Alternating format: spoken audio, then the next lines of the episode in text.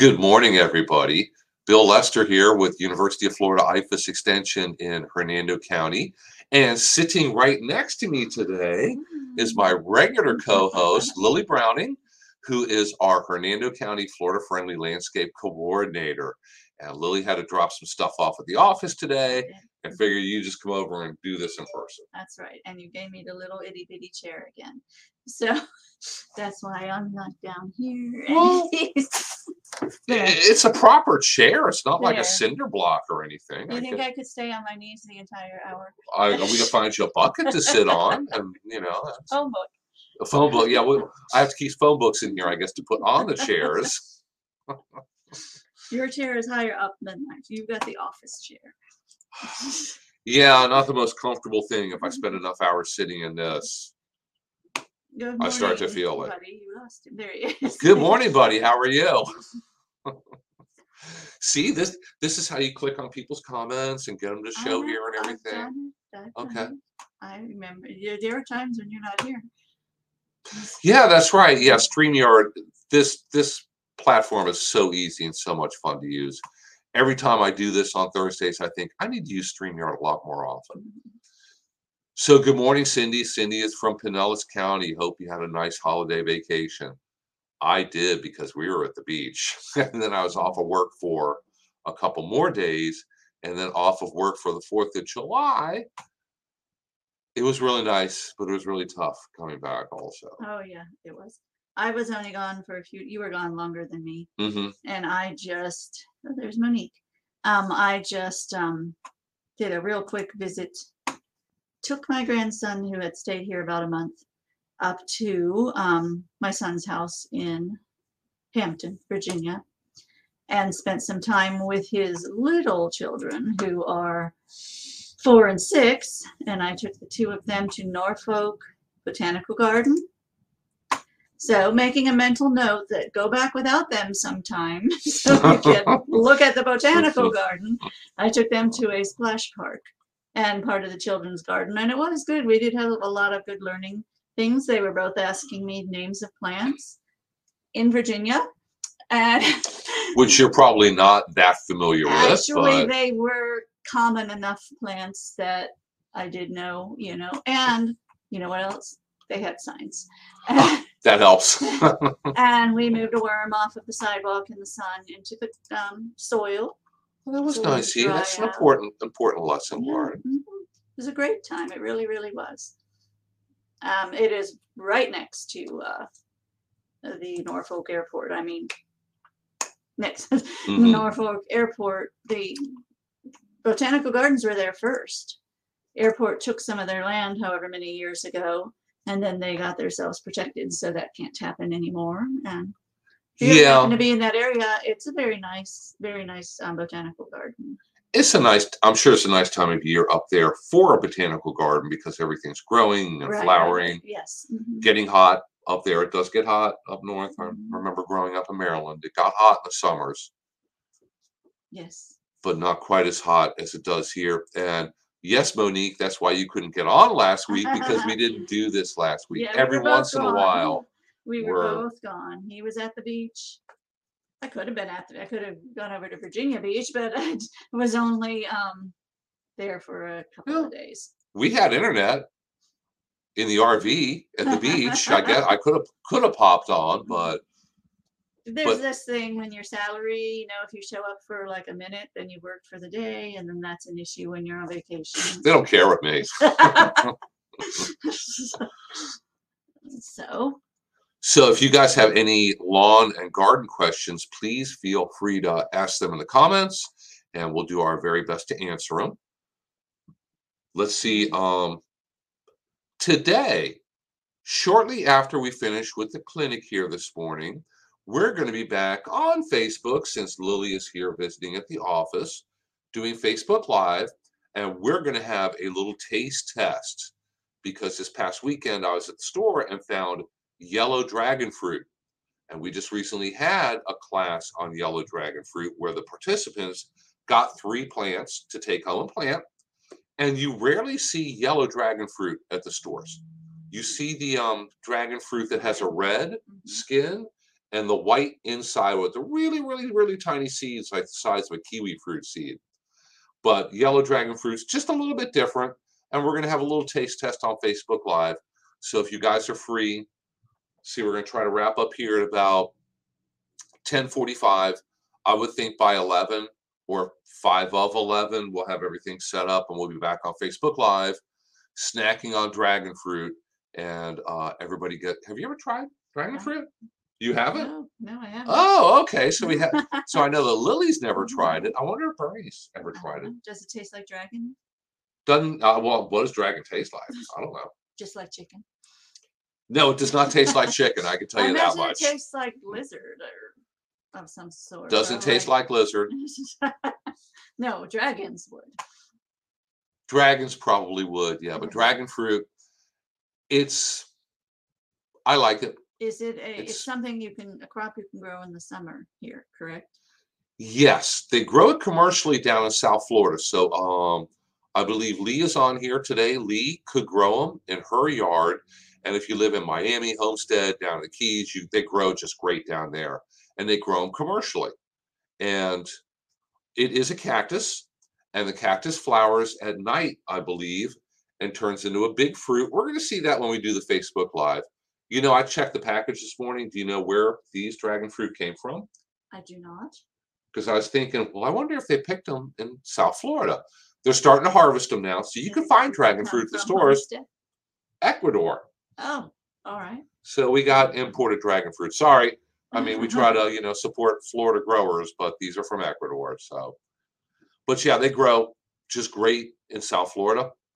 Uh, here in Central Florida, they'll grow very well also, but you have to protect them from freezing in the winter, and that's where it gets a little tricky. I'm going to go over for those who participated Tuesday in the ginger and turmeric class that you had.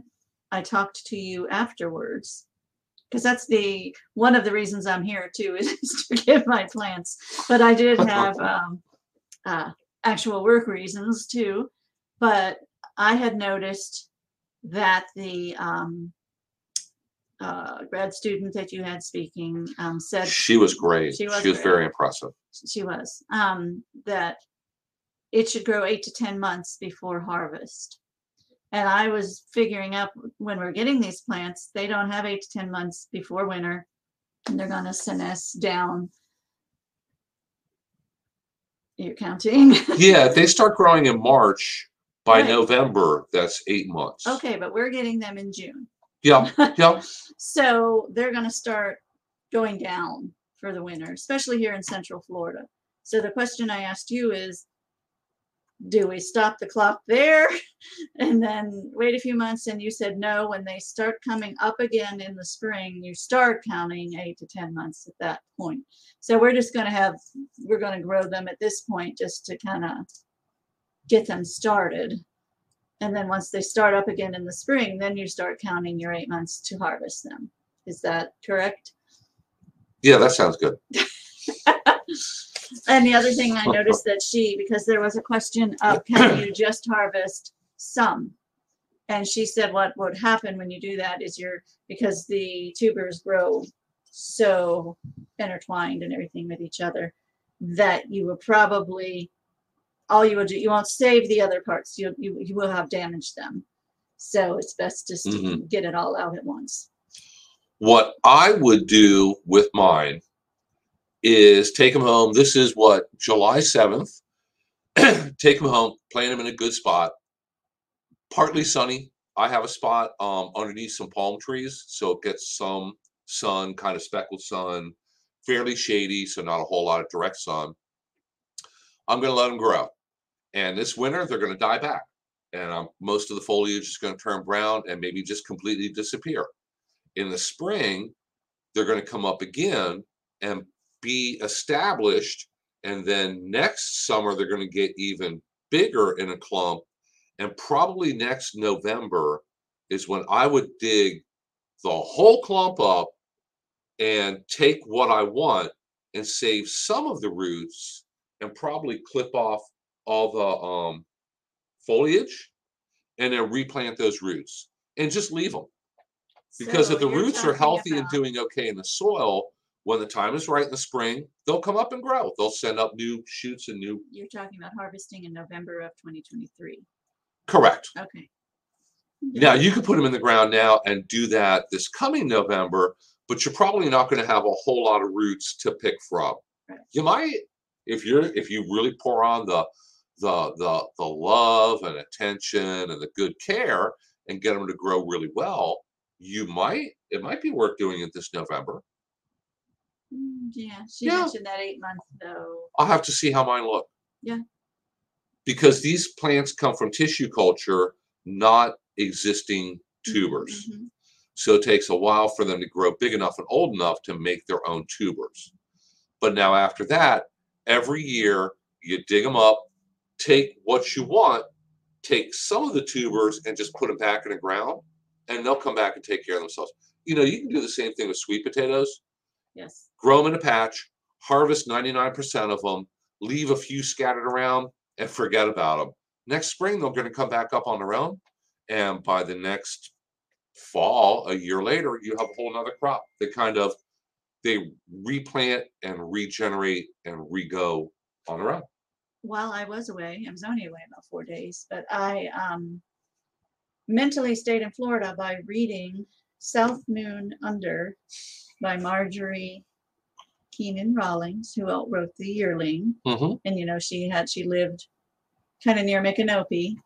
Um, you can go see where the Cross Creek, you know, where she resided. But it was very very interesting. It was you know about Florida out in basically, from what I figured, the Ocala, what is now the Ocala National Forest, and the people living out in the scrub compared to the people who lived in the hammock, and there's just so many um, old ways we have forgotten you know, how they survived. And sweet potatoes was definitely one of them. They talked about that a lot. Mhm. That, you know, how are you going to get by this year? Well, I've got my slip of sweet potatoes, you know, you know, in the field. And the other thing that they would do is um, uh, trap the wild hogs and pen them up for a while and fatten them up on good food. And then, you know, they would, of course, they made parties out of rendering hogs and everything. But you just so many uh no they ate swamp cabbage and all that stuff too it's very interesting to read any of her books if you really want to get a feel for old florida and when i say old florida this took place i would say um you know between 1890 and maybe 1910 because there were cars you know but Yeah. it's just the, the Yeah, The just a, just a hundred years ago. yeah, just the transitional period and how they even talked about how a lot of the land was taken for a national forest and a lot of it was being uh, timbered and all kind of stuff. It was just really, really cool. You're sounding like Bernie again. I can bring Bernie in here. He's here. yeah, I think we're gonna uh, drag Bernie in with the dragon fruit taste testing a little bit later on. Monique, you don't even want to know the conversations Bernie and I have. I stopped by specifically this morning to talk to Bernie. And I said I had a very serious question for him.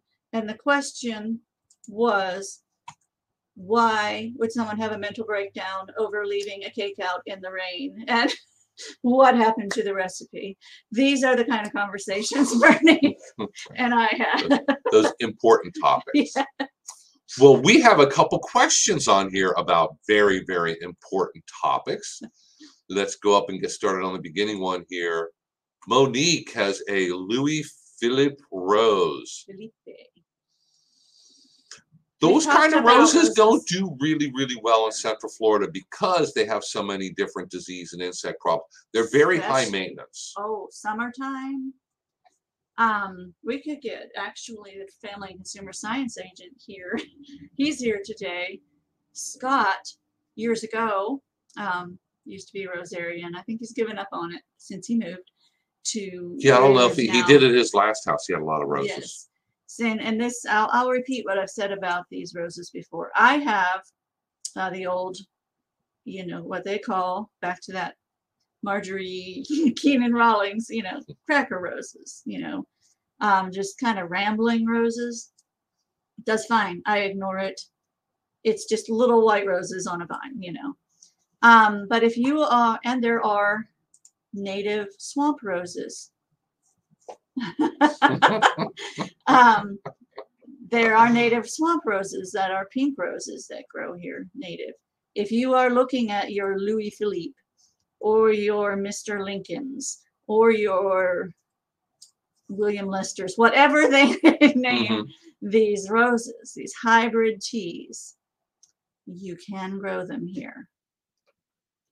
But you are going, it's going to be a daily project. You have to be so in love with your roses. It has to be what you get up for in the morning. And you have to be, and you know, that's fine if that's what you want to do. And you de stress by taking care of these roses and creating this beauty.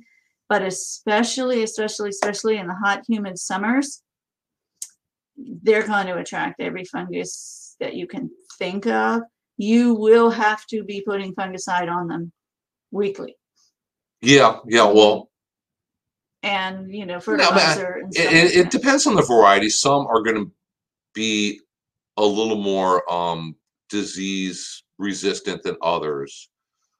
But tea ro- those types of tea roses here in Central Florida will need a fungicide in the summer and an insecticide part of the year. They get really bad problems with thrips, a number of other things. They get a lot of different fungal diseases. And that is, she says that she's cast that rose and it's got a stem that's turning black with drooping leaves. Is it a stem canker? My guess is yes, because it will get leaf spots, it will get stem canker. Stem canker is like a stem spot, it's a rotten spot on the stem, Mhm. and it will go all the way through, and then everything above that point on the stem is going to turn black, die, leaves drop off, falls over. But the good thing about roses, if you catch it in time, you can actually cut it down beyond that point and let it start again Yeah, a lot of people will prune it back really hard January or so. But No, I'm thinking more in the fall because they can do okay during the winter here. right. Okay. yeah. It's this time of year during the summer with the heat, humidity, and if we start to get that magical amount of rain, a couple rains a week, especially late in the day, your rose is sitting there all night long, soaking wet from the rain, Mm, 100% humidity, temperatures in the 80s potentially, perfect for fungus, bad for roses. So you can grow them. It's just going to be uh, a good amount of work, and you're really going to have to uh, start applying a fungicide on some kind of regular basis. And she says that she's never used a fungicide. so, You need to look into fungicides. yes. Um, there's a number of them that you could pick from that are that have roses on the label that you can use. Uh, big box store, Lowe's, Home Depot, Lawn and Garden Center is going to have a lot to pick You from. go down or go anywhere where they have beautiful rose gardens here in Florida. I know they, at least they used to, down by the Ringling Museum in Sarasota. Several other places have beautiful, beautiful rose gardens. I promise you, a ton of money and a ton of chemicals goes on those roses to make that happen. They they just take more effort here than they would Up north, north. So if you grew them up north, it's going to be different growing them down here. And it's because of the humidity. Yeah, and some are just not very. Some varieties are not going to be very tolerant of diseases, and they're going to die pretty quickly, and they're going to totally die. And there are Rosarian societies. I mean, you can get in touch with them. I know a lot there. I know several people in Brook, the Brooksville area, um, Monique. Uh, Mhm. some of them like live in the country club area or other places. They they live for their roses. They love to, you know, that's how they de-stress. You know, that's their hobby. So those are the people. Some of them might be associated with some garden clubs. So, you know, find them and ask them what they do and what works for them. But as far as Florida friendly, when we just talked about all that maintenance, I'm sorry, that doesn't fall under the Florida friendly um, uh, banner. So we have a question You or comment from Cindy, and I knew that I know that we have people from Pinellas County who listen on a regular basis, and I knew this was going to come up. So let's go ahead and cover it right now. Uh, Cindy says, and I know that Cindy is in Pinellas County. Cindy says the Oriental fruit fly has been found in Pinellas County in St. Petersburg. The county is very concerned about this. The state of Florida is very concerned about that also. Florida Department of Agriculture is very concerned about that. So just recently, we've had two different nasty things discovered here in Florida, which is unusual to have them back to back. They found Oriental fruit flies in Pinellas County in St. Petersburg. They found them in traps. Giant snail. And they found the giant African land snail in Pasco County, which is going to be a big deal because that is a really, really bad invasive pest, also. Just think though about those two names. Oriental fruit, fly, giant African land snail. They are telling you in their name that they are from other places. Yes, they're both invasives. Now, the Oriental fruit fly, have no idea how it got here. The Afri- the nursery trade. African land snail, it got here from the pet trade. Somebody had one or a couple as a pet, didn't want them anymore, and threw them in the backyard. Mhm.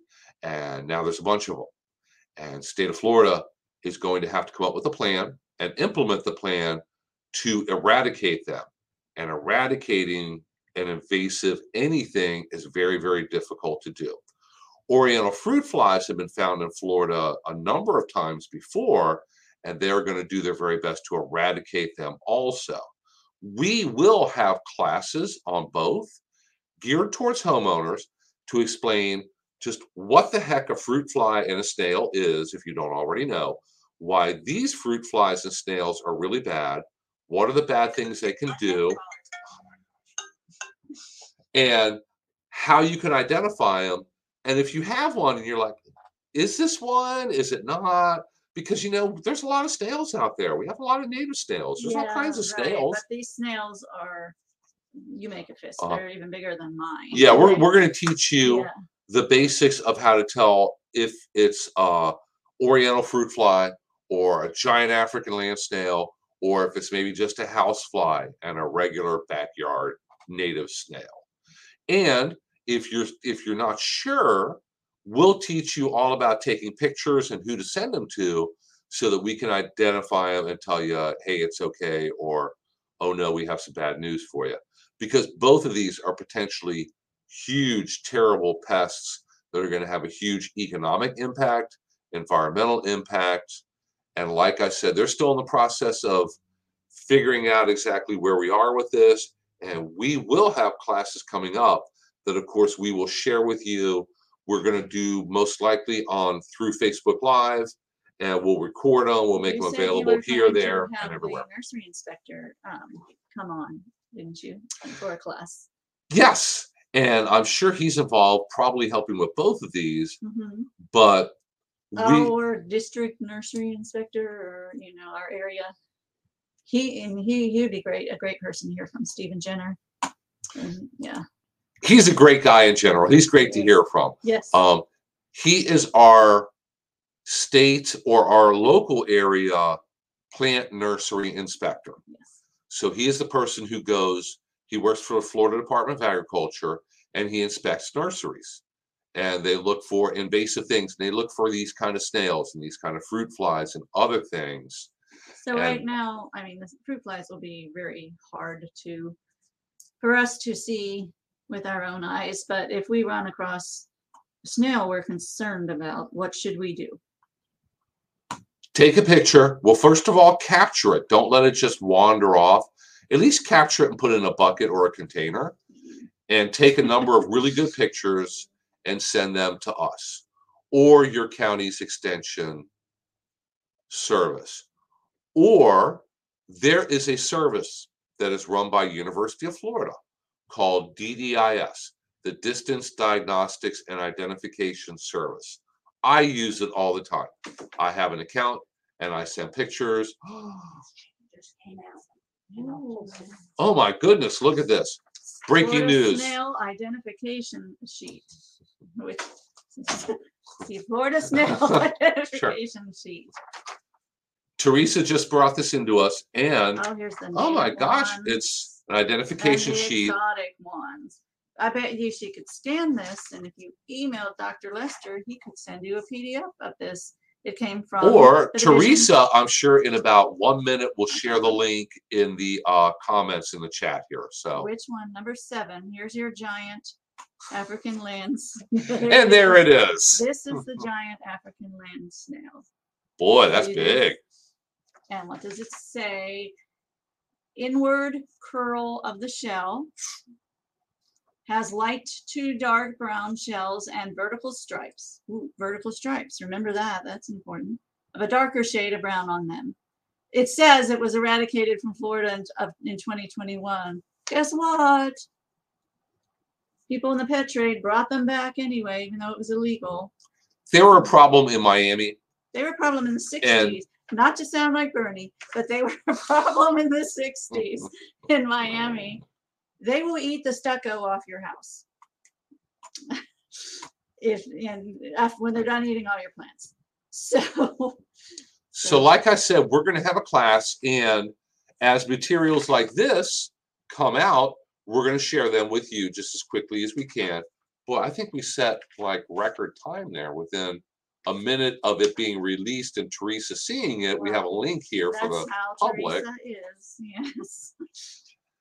and we're going to hopefully give everybody the information they need so that when you're out working in your yard taking your trash can out to the curb whatever it might be you can help and you could be on the lookout for things and you'll know exactly where to send your questions your pictures um, everything else to yes, get it and- identified And Dr. Lester is working on getting educational information out to you. The media is gonna make you panic. The media is gonna make you think these, these, you know, snails are gonna be knocking on your door like a land shark and you're trying to, you know, come in and eat your family or Mhm. something. Um, you know, the media just tends to do that to have news. And I'm sure there were people with travel issues over this weekend at airports. I was not one of them. That's all that the media said was that the airports are terrible, la la la la la. I went through Atlanta. They didn't have any issues. So, you know, sometimes just kind of wait and wait and see, but we'll get you this information as soon as they have it from the uh, FDACS. so say, stay tuned we'll have a lot more information coming for you And if you happen to see a snail the size of a man's fist, try to capture it in a bucket or something, and take a picture and um, send it to Dr. Lester. Yes, the adults get very, very large, but of course they start off as small snails. So it really helps to be able to identify them based on their shell, no matter what size they are. And we're going to put together, I need to put together training, number one for myself, number Mhm. two for everybody in the office and Lilly, number three for our master gardeners, and number four for the public. So we're going to, that gives me something to be creative with and work on, I guess. And, you know, while we're looking out for these giant African land snails, the tegu lizards are going to sneak up on us. So I wonder if the tegu lizards eat eat the snails. I wondered that too. Yeah, I'm going to have to ask. But in the that. meantime, as I say, everyone has their friend in New Port Richey. Everyone I know has a friend in New Port Richey, a brother in New Port Richey, a sister, a niece, somebody in New Port Richey. For the time being, you know, we don't know all the official rules yet, so we can't really say anything. So just to homeowners, it's a good idea not to be trading plants right now with your friends in New Port Richey. Because even if you don't see the giant snail, there could be eggs or something on it. So Yeah, they will have a um uh quarantine area where you're not allowed to bring plants in or out or um yard waste in or out and and they're going to have a press conference today and the state of Florida is going to come out with all the details. But Bassem asks, can we grow cardamom in Central Florida? I believe we can. I think we looked that up just recently, didn't we? Yeah. Yeah. Yeah, and you know, growing any kind of herbs and spices like that is great, even if you're just experimenting with it, because they're so expensive at the store. If you can grow your own here, that is just a huge bonus. So what should they do if they did not sign up for the ginger and is it turmeric or turmeric or does it matter? Either, Okay, either is. I like turmeric. I, Um, say turmeric. Yeah, if they didn't sign up for the class and aren't getting plants from you, but they still want to have the knowledge. We're going to do something on Facebook Live about that. Do you want to do that on Monday? It's coming Monday? Because I mentioned to Teresa we could do that. We'll still have some plans sitting here for Okay. visual aids. Okay. Yeah, if you missed our class on growing ginger, edible ginger, and turmeric, we'll do it on Facebook Live this coming Monday. And I sent the class, the recording off to John yesterday, and he should have it done for me today. He said he'd have it done for me today because I get really, really fast results from John. Well, you know Not sure how long it takes for you, but he gets mine back in Do you day. know why he can get yours back so quickly this week? Why is Because that? I didn't have a class this week. Oh, okay. Yes. Well, I, I Oh. think what he does is he puts yours on hold to knock mine out. No, he, he, it's just I give him so many. I try. I try to. I I try to keep it to once every couple weeks. Oh no, So he gets I one week from me. I don't want to wear out my welcome. That's why I have eighty-one YouTube videos. He'll get one next week. I've already finished it. Um, and since we segued into that, next week on Wednesday at ten AM, if you go to the Florida Friendly Landscaping Hernando FFL program Facebook page, um, you will see there will be the link for the Zoom class on recycling inside and out. And our friend Carmen Bruno will be there with me. And he, it'd be the first half really will be very specific to Hernando County and our recycling program. Still interesting stuff to learn, even if you're not from it, you know, just about recycling in general. The main reason I wanted to do the class is because I keep seeing comments and now, and this was what really angers me, people trying to sell a product, a good product, a product of, you know, um, laundry detergent, the the whole detergent is just like in a dryer sheet kind of thing, you know, saves that extra packaging and stuff. Yeah. That's good. That's not a bad thing. But the way they're advertising it is by saying that recycling is a lie and not happening.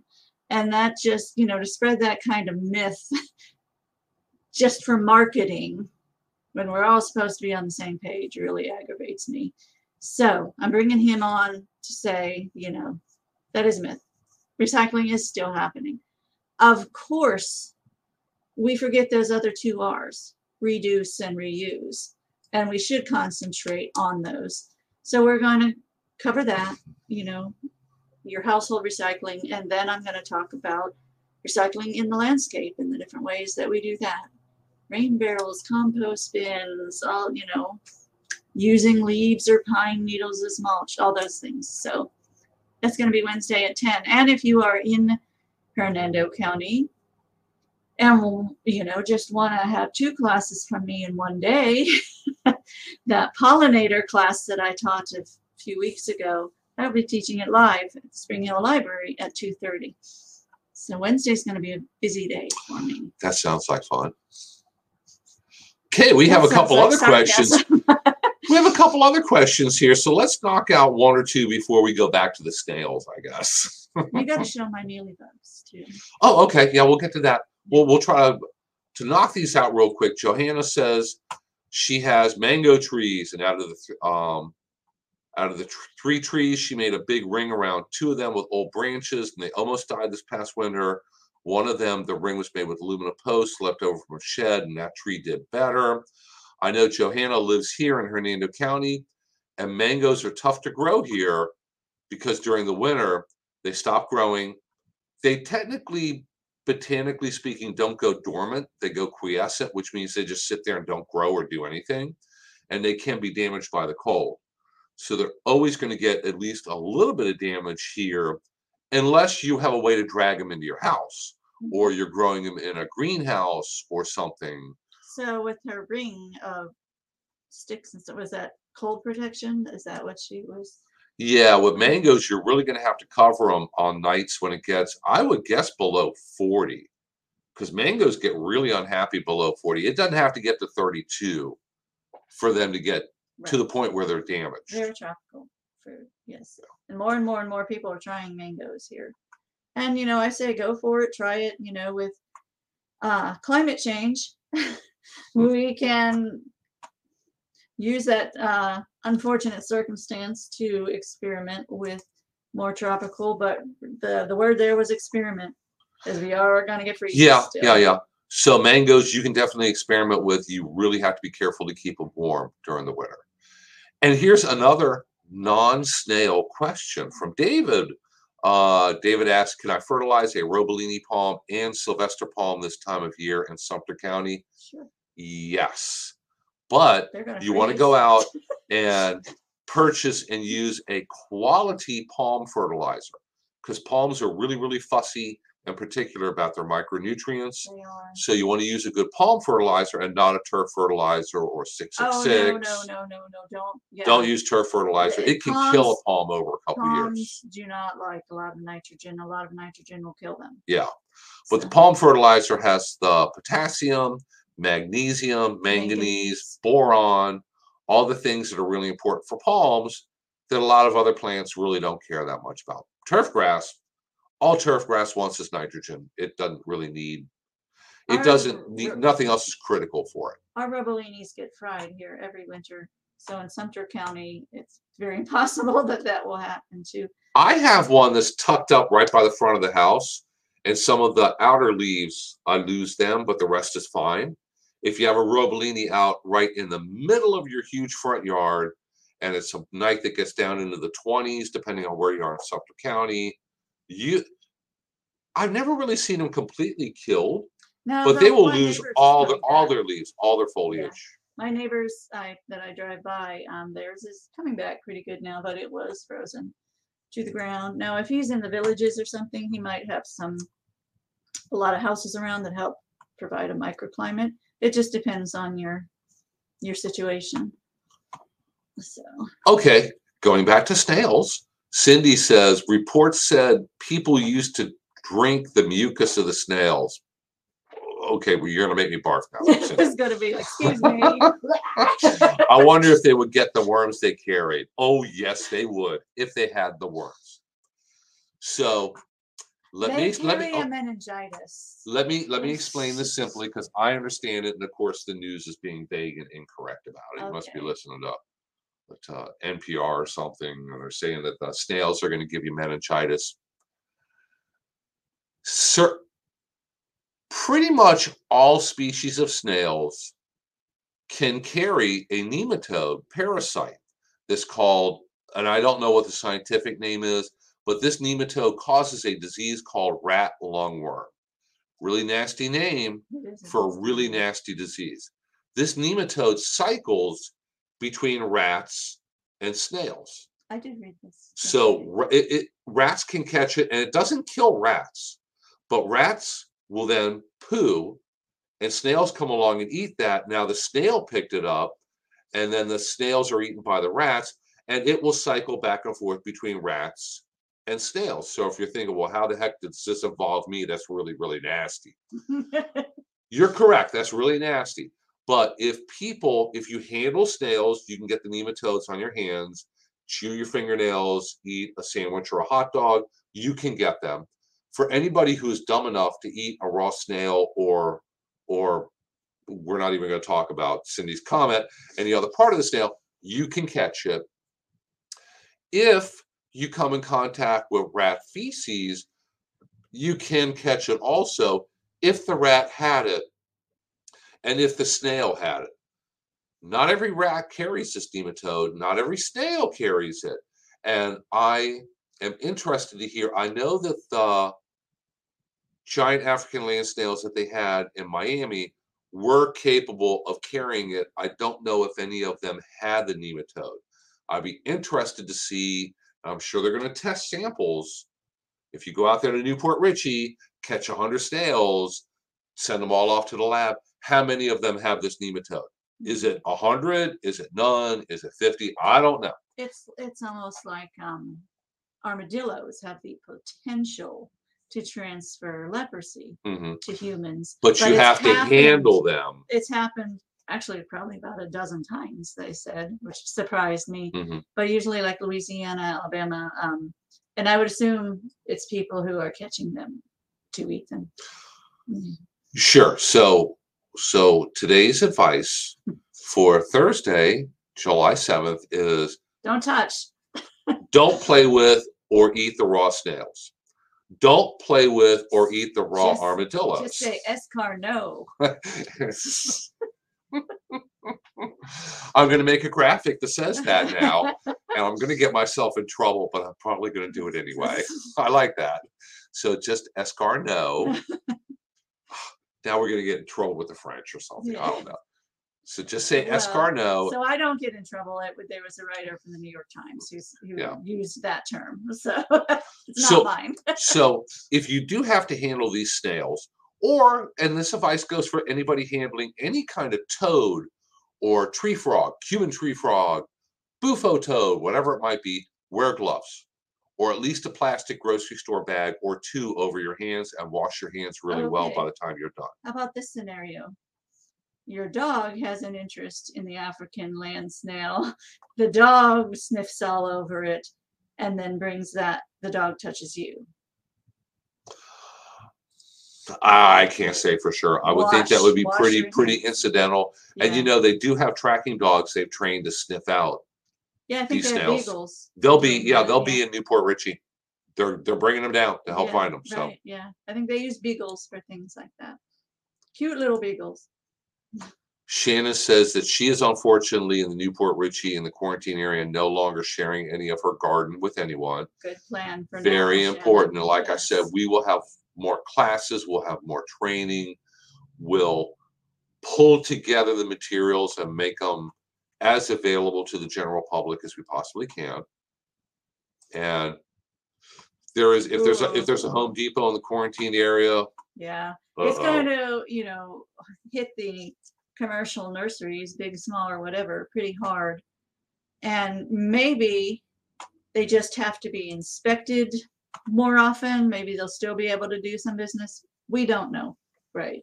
Now, that's what we're just saying. I really can't say.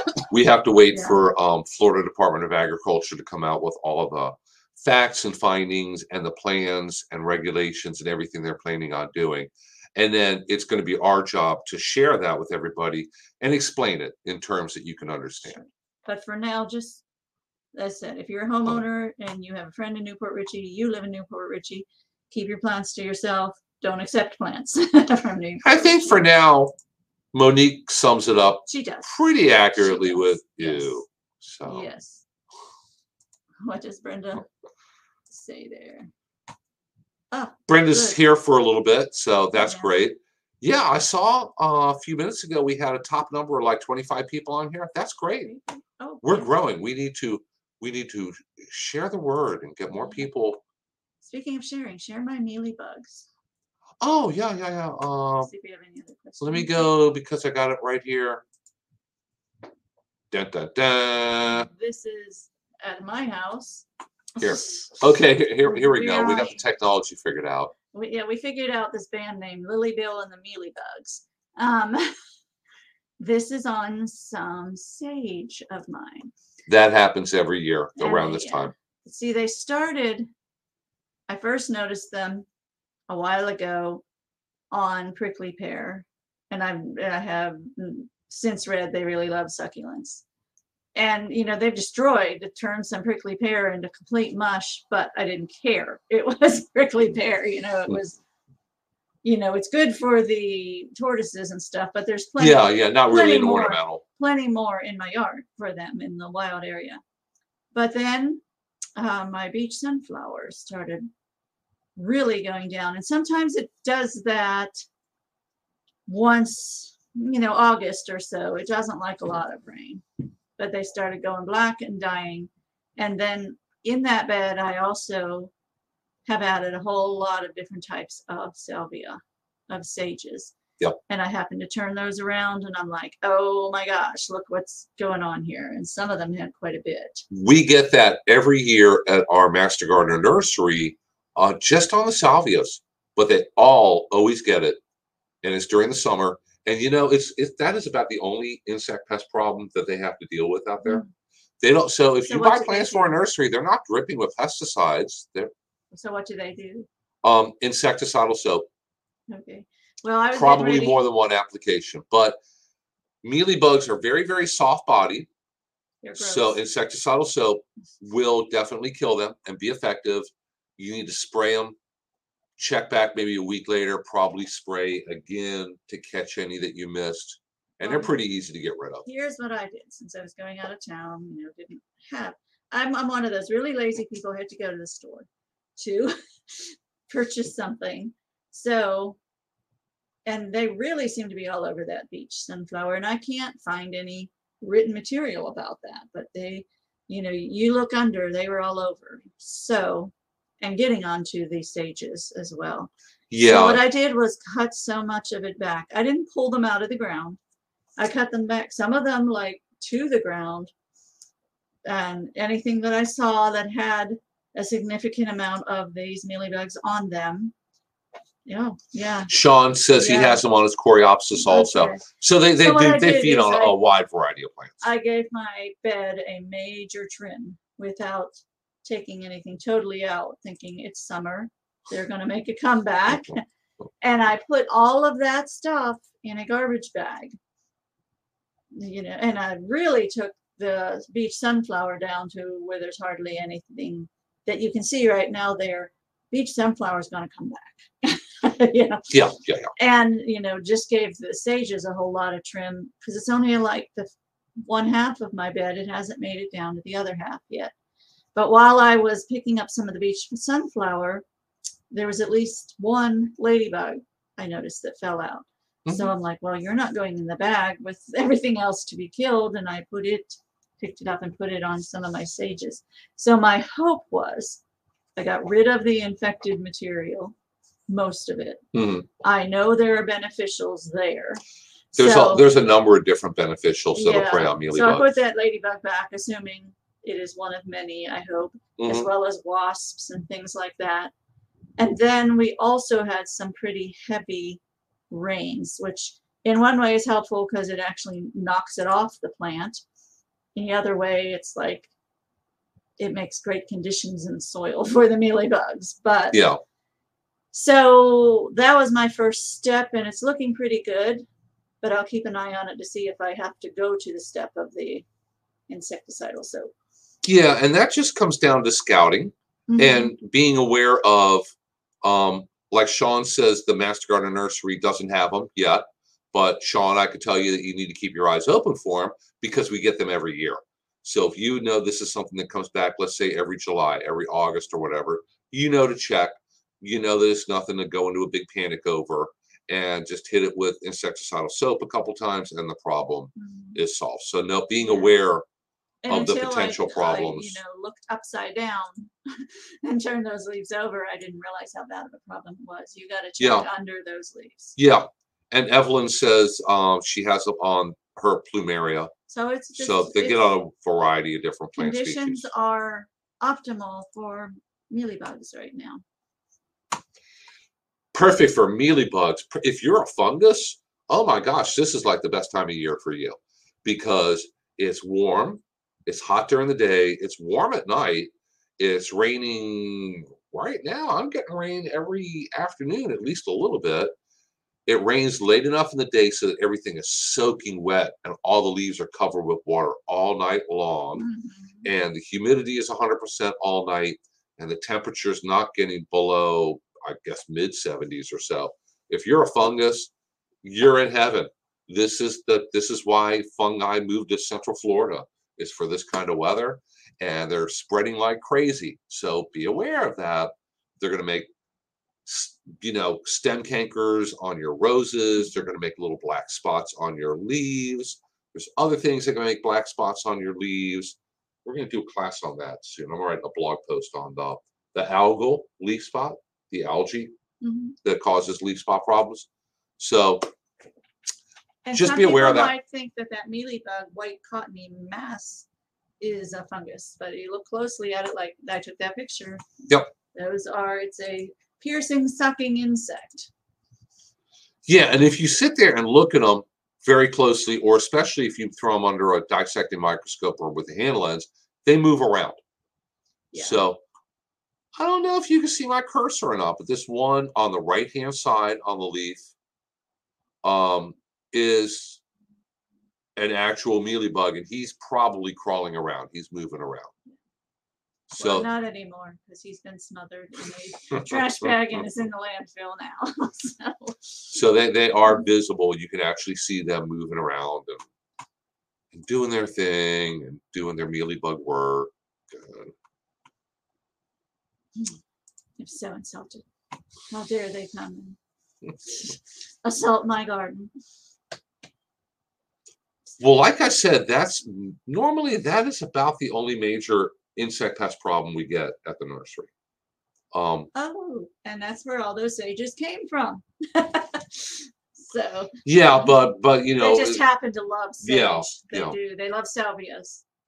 That and that is that bed um, used to be all beach or dune sunflower, and the longer the bed exists, and it keeps getting mulched and more organic material, you know, it's a nice, rich area. Ask the Bermuda grass. mhm. Uh, beach Yeah. sunflower hates nice, rich areas, so it's been kind of dying it likes the beach. Really, it'll, it'll grow on the sand. And you know where I had ocean. more growing? Last year, my husband um, enlarged our driveway just by cutting, you know, cutting some lawn out by hand and putting gravel down. That's where the beach sunflower wants to grow. It skipped the lawn and went to where the gravel was. I pulled it out. I'm going to try and transplant it. It hates to be transplanted. It was more or less a Hail Mary, you know. Can you start it from cuttings pretty easily? I would think it, has got kind of a vining habit. So I bet you can, yeah. Yeah. If you snip, clip, dip, stick, you know. Yeah. You sh- yeah. If you do it, um, propagate them that way. But by pulling them out by the roots and then putting them, I put some in a pot, put some in my wildflower garden. Um, we'll see. I've had limited success by putting it in a pot.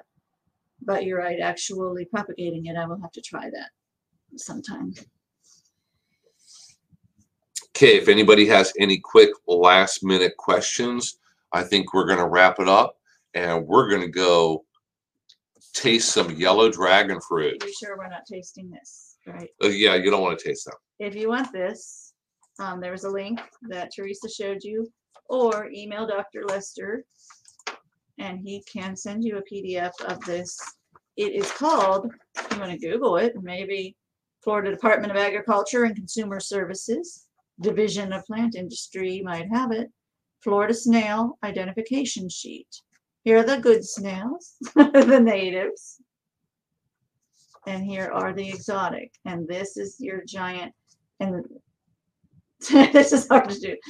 I think um, aside from size, these vertical stripes are going to help, and that the fact that it curls inward, you know, is going to help you with ID. But take a picture, Yeah, send it to Bill, so you don't just like try to throw five pounds of salt on this snail to kill it, do you? no, no, you don't do that. And if you want more information, if you want, you know, a link to this or copies, contact our office. There's the phone number. Uh, Teresa's here today. She'll answer the phone. Teresa does everything. Yeah, she's good that way. We Yes. couldn't, we couldn't get by without Teresa. So We'll have to actually bring her around and let her show herself for a we, yeah, we never get her on here live. Well, she's going to be on here with us next week. Yeah, she doesn't want to talk, but maybe she'll come around. And She has a camera. She's got a camera on that computer out there. Yeah, we're gonna get her on here live next week. And Sean, you are most welcome. Yes. And Sean is one of your very active mhm. master gardeners. And even though we didn't really um discuss poo and all, what we did when it came to the rat lungworm, because that is how it gets yeah. cycled There's between al- rats and snails. We always talk. poo. Yeah, we always have to tie that in. so. It's the stuff of life, apparently. I guess if you say so. Okay, well, don't want to do that. Okay. I don't see any other comments or questions on here. So, hey, everyone, thank you so much for joining us. Uh, we will be back here again next Thursday. As Um, far as I know. as far as I know, yeah, I don't think 14, Yeah. Um, I actually don't have plans to leave the state until September. I have nothing but virtual plant clinic on my schedule for the next four Thursdays in a row.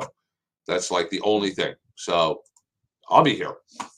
I say I don't have plans. You know, I have a humongous family, so you know, anything Yeah. can happen at any time. But Yeah, you never know what's going to pop up.